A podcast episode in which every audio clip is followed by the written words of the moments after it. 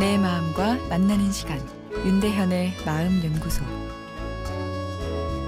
안녕하세요. 올해 마지막 날 마음 연구소 윤대현입니다. 오늘은 세월이 나를 예술가로 만든다라는 주제로 이야기 나누겠습니다. 인간만큼 긴 노화의 과정을 겪는 영장류는 없는데요.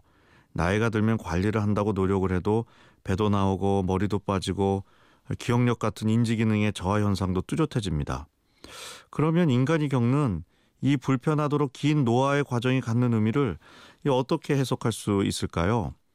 15세기 이탈리아의 미학자 알베르트는 인간은 불멸의 신 같은 지혜와 이성을 가지고 있는데 중년 이후에 사람이 없었다면 그런 건 결코 없었을 것이다. 라 이야기했다고 합니다. 이 말이 어려운데 대충 해석해 보면 40세 이후 이 노화가 본격적으로 시작되는 나이부터 뭔가 문화계승의 주역으로서 역할을 했다는 건데요. 어, 그렇다면 다른 영장류보다 훨씬 긴 노화의 과정을 걷는 인간의 특징이 이 다른 영장류에게 없는 문화를 창조 개성하는데 어떤 역할을 한다는 걸까요? 미국의 동물학자 베인 브리지 박사의 뭐 의견이 흥미롭습니다.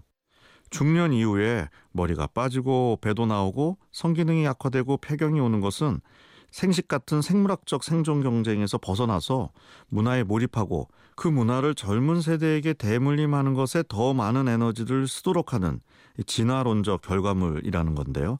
아, 그러니까 진화가 오직 생식에만 집중해 있는 다른 영장류와 달리 사람은 문화의 창조 계승이라는 이 본능의 욕구에 충실하도록 아, 진화했다는 거죠. 나이가 들수록 기억력 같은 인지 기능은 떨어지지만 감성 시스템의 예민도는 증가하는 것도 문화에 대한 몰입을 증가시키기 위한 노년의 심리 변화라라는 설명입니다. 저는 이 의견을 접하고 제 노화 현상도 조금은 편하게 받아들이게 되었는데요. 요즘 젊음을 유지하기 위한 과열된 노력들이 보입니다. 물론 나쁘다고 할 수는 없지만 젊음을 억지로 유지해서 젊은이들과 경쟁하는 것이 중년 이후 성인들의 본질적인 정체성은 아니란 얘기겠죠. 예, 머리는 빠지고 어, 기억력은 떨어져도 문화를 향유할 수 있는 감성의 예민도는 더 증가하는 것이 중년의 특징이라면 젊음을 잃어가는 것을 탓하기보다는 예술가의 섬세한 감성을 가지게 되는 내 마음을 만족시켜줄 자연이나 문화의 만남을 즐기도록 삶의 방향을 바꾸는 거죠. 진짜 세상을 즐기는 능력은 인생의 후반전에 찾아온다고 하니 한 살 더 먹는 내년이 기대됩니다. 윤대현의 마음연구소 지금까지 정신건강의학과 전문의 윤대현 교수였습니다.